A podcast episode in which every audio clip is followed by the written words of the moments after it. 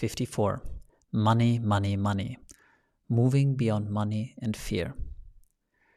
TLDR Money is the false god in the 21st century, and greed is single handedly responsible for our experience in the state of the world. Greed has been a pattern of mine begging to be transformed into something higher. The only way to do that was to do what seemed to be the unthinkable. And once I did it, I experienced a new sense of freedom and possibility. Money is what runs this world. It runs every one of us and everything we do. As a wise man once said, if you want to see some really selfish behavior, steer money into the mix and see what happens.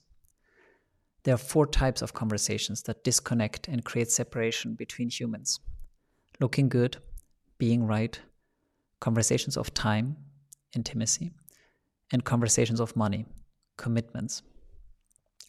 Money itself is a tool to exchange value. As such, it is neutral. However, we live in a world that celebrates money because money is power rather than the creation and exchange of value. Life has become about having as much as you can rather than creating as much value as you can. And the Bible warns us about that. I'm not religious, but have learned that our spiritual texts read metaphorically rather than literally are transmissions about the deepest truths about human, being human.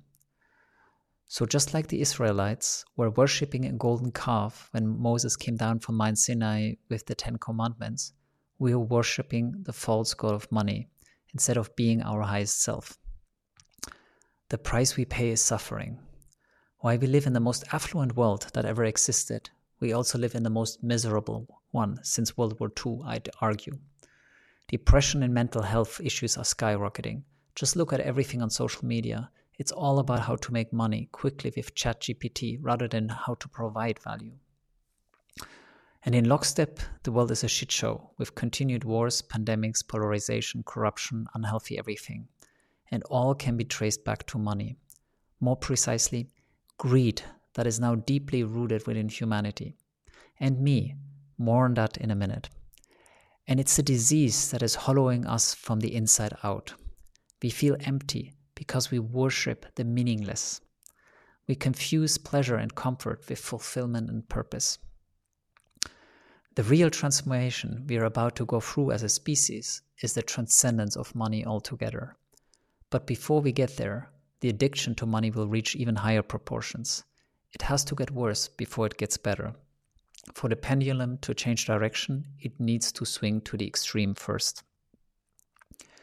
Greed is the very cancer I'm working hard at ridding myself of. Last week, I was presented with the demons that are most deeply rooted within my psyche the fear of failure, the fear of making a mistake, the fear of not having enough money. Over the last two years, the markets and my reckless behavior, ironically driven by those fears, have led me have led to my wealth collapsing by 90 plus percent from its peak. To avoid having to sell what remained of my investments, I had borrowed money from relatives. I now find myself met with the request for it to be paid back. This borrowing ended up costing me 100%, as the asset I had to sell now was worth 50% less than if I had simply sold it at the time instead of borrowing cash. Lots of lessons here. Another irony, if you like, is that I studied finance, worked in investment banking, fundraised, studied Bitcoin and money deeply, and one would think I therefore understand money and how to manage it.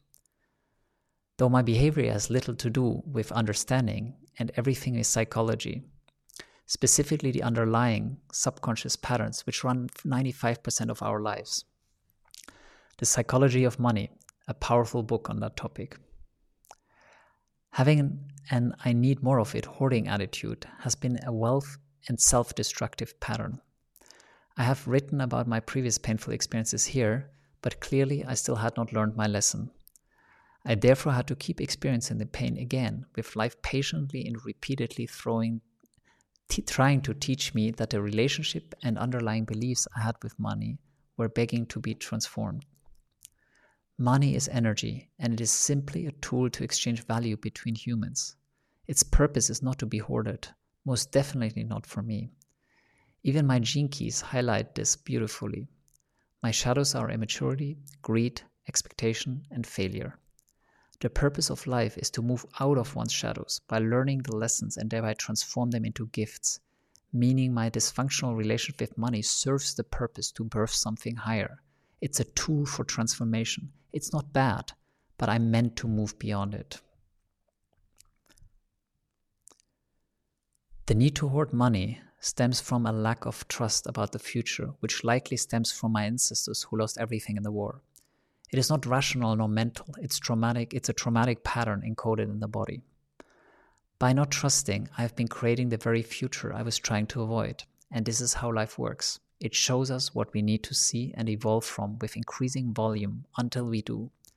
And that the last stage of this process, the body gets sick and it, it breaks down, is reflected through disease. I plan to share more about the connection between psychological conflicts, trauma, and disease in a future episode. If you're curious, check out this link. So, what was I meant to learn? To let go of the attachment and focus on money and focus on money and use it as a tool to support something greater. I learned this very lesson in my recent ayahuasca ceremony, and while I was able to let go of that attachment in the ceremony, I had not integrated that lesson into my real life. This is the difference between understanding something intellectually and embodying, doing, and being it. I knew I had to stop smoking, quote unquote, yet I had not done it yet. This is also often misunderstood about ayahuasca. I can keep going to ceremonies over and over again, but if I don't bring back the learnings into my life, there's no benefit of the learning in the first place. Last week's conflict, number 52, the death of ego, was at its foundation driven by my money story because it concerned an exchange of value. As I was working through it with my coach, she asked me, Have you paid back your brother yet? I responded, No, not yet. There was visceral resistance of, ta- of taking another financial loss by doing so. She said, Just do it. It will be transformational. My mind was racing and giving me all the reasons why I should not why I should do it later when my investments are up again. The mind loves telling stories, justifying all kinds of ultimately erroneous and self constraining and destructive behavior. behavior. As I was trying to wiggle myself out of having to do it, I realized she's right. This is a redefining moment, and if I do what feels impossible to do, it might unlock something powerful. So I took a deep breath and committed to slaying the money dragon I've been carrying with me for as long as I can think of.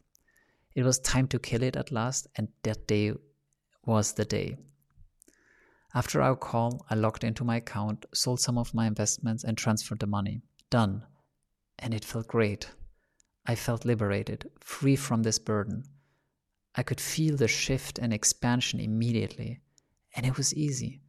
I was still breathing, I was still alive, I still had a roof over my head. Nothing had changed in my life, just a number in my account. I felt a lot lighter because I had just moved out of the complicated web of why I would not do what I had just done. And thereby, I also had released the baggage of this open issue sitting in the back of my mind every day. I had turned the tide. And wow, it was powerful because in that very moment, my relationship with money was redefined. I had just hired an editor to help me turn this Substack and my learnings into a book, and she was waiting to be paid a significant amount as well. After replay, repaying my debt, I logged in again and paid her. No more resistance. Done. I could feel that my ability and willingness to spend and invest in me had been rekindled. I had liberated myself from this shadow, or at least I had moved out of the darkest part. And all that by simply, quote unquote, doing what I was most uncomfortable doing. This is the nugget of this episode. Wherever you're stuck, wherever you're resistant to doing something or to stop doing something you're doing, the only way to move out of this discomfort is to break through by doing exactly what you're resisting. And the moment you do that, you will feel free again and wonder why you had not done it a long time ago. You will feel liberated and excited, and it will feel like it was a small, easy thing to do. But until just before that moment, not a millisecond earlier, your mind will tell you it is impos- it is an impossibility and your whole body will scream and then it is done boom transformation freedom inner peace The very purpose of life is to evolve, grow, and expand. Every moment I get to decide whether I choose growth or status quo and staying stuck. The mind will always argue to keep doing what I have always been doing, because it is the known, the safe, and habituated way of being, staying in my comfort zone, even if self destructive. What we want deep down is to expand, to fully live, to thrive. There's a yearning inside of us to break free from perceived constraints. And this requires taking risks by doing what I'm most resistant to do, no matter how difficult it seems to be. When I find the courage to go there, freedom awaits me on the other side. Whether it is my money story, a relationship, or a job that needs to be changed, whatever it is that you want to do but can't quite get yourself to do, that's where you're meant to go. Once on the other side, life feels magical, and I literally feel the expansion, the growth, and the new freedom. The space of what I perceive as possible expanded in that very moment. The prison of the mind has been forced to loosen its grip and learn a new skill that it thought was impossible until a moment ago. Everything is a gift, including every obstacle we encounter. It is all in service to our development. It's the school of life. The money story is a pervasive one because money touches everything we do. As I quoted in the beginning, if you want to see some really selfish behavior, steer money into the mix and see what happens. I'm no longer interested in a money conversation. And with the cancer of greed removed from my system, I can now bring all my efforts, energy, and attention in alignment towards one singular thing to make my life and this world more beautiful and empowered. I'm finally getting myself out of, out of the way, and that's the most powerful thing there is. With love, Vincent. I'm coaching again. After a break to do all this inner work, I'm ready to serve again. If you're curious, send me a message. We will set up a call and you will experience coaching with me. I won't sell you anything, and nor is there any expectation that it turns into an engagement. In that one hour, I will serve you to the best of my abilities, and it will be all and only about you. You bring the content, and I provide the context for you to move above and beyond where you currently are. Coaching is the biggest gift you can make to yourself. And when you found the right coach for yourself, you will start playing on a whole new level. Coaching is not magic, but it creates miracles. I'm writing a book. As a reader of this newsletter, I'm curious to learn about the format that best serves you. I would love to hear what you like about this newsletter, what you don't, what you would make reading the book worth to you. I appreciate negative feedback just as much as positive one. We aspire to make this an incredibly powerful and transformative book, and I'd love you to be part of this. Just hit reply and let me know your thoughts or a time when you have 15 minutes to speak over the phone. I'm eternally grateful.